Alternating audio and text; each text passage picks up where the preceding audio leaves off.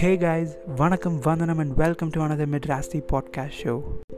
So apparently ஒரு podcast ஆரம்பிக்கிறதுக்கு முன்னாடி supposed to give an intro it seems so here is இஷ்டத்துக்கு ஒரு intro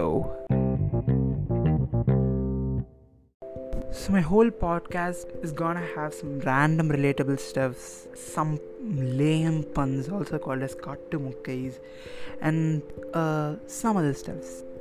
And there is gonna be a hell lot of stammering like this. You better get used to it.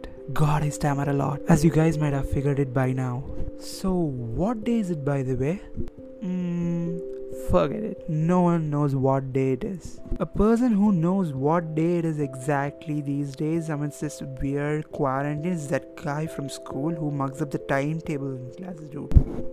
So a few days back there was a siblings day when everyone posted their stories on Instagram pages and stuff. And that's when single guys like me, both in relationship as well as in the count of siblings, get so depressed.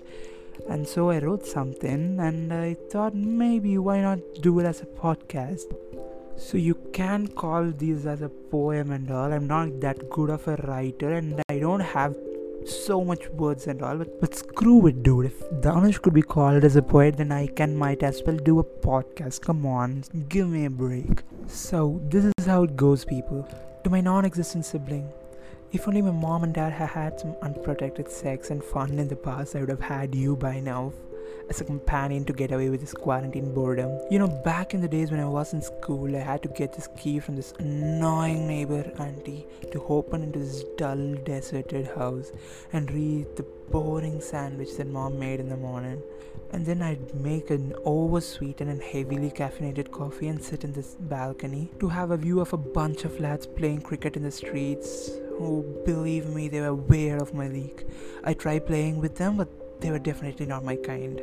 It was at these times my heart longed for a brother to play cricket with. Deep sighs, I ended up using the room wall as a companion to throw the ball to my non existent sibling. You know, the times when the teen hormones hits you real hard. I wish I had a sister to whom I could pour in all my insecurities. Maybe I would have got some proper relationship advices and made a few of my puppy relationships to actually work. And it was this hardcore One Direction stand back in those days. And do you know what people ask when I say I'm a directioner? Yeah, they ask, Do you have a sister or something? I wish you were there. We could have danced all night to the best song ever.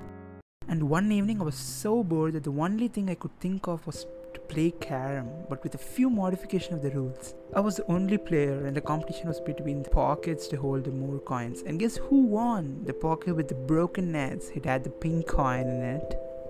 And then there's this other evening when mom told that she'd be late from work, and I was so hungry that I made this delicious bowl of Maggi, but I wasn't able to finish the bowl because it was a family pack.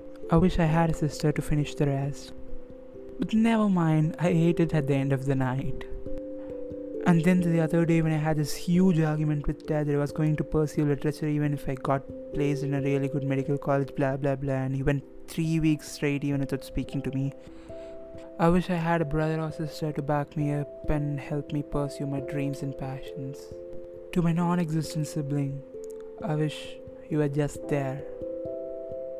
To all the people who are complaining of mere remote fights with your siblings, believe me, you're all super privileged.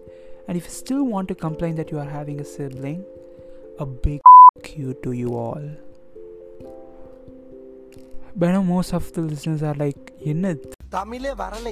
Believe me, the next few videos are gonna be in Tarra local Tamil. So just stay tuned to another Madrasi, guys.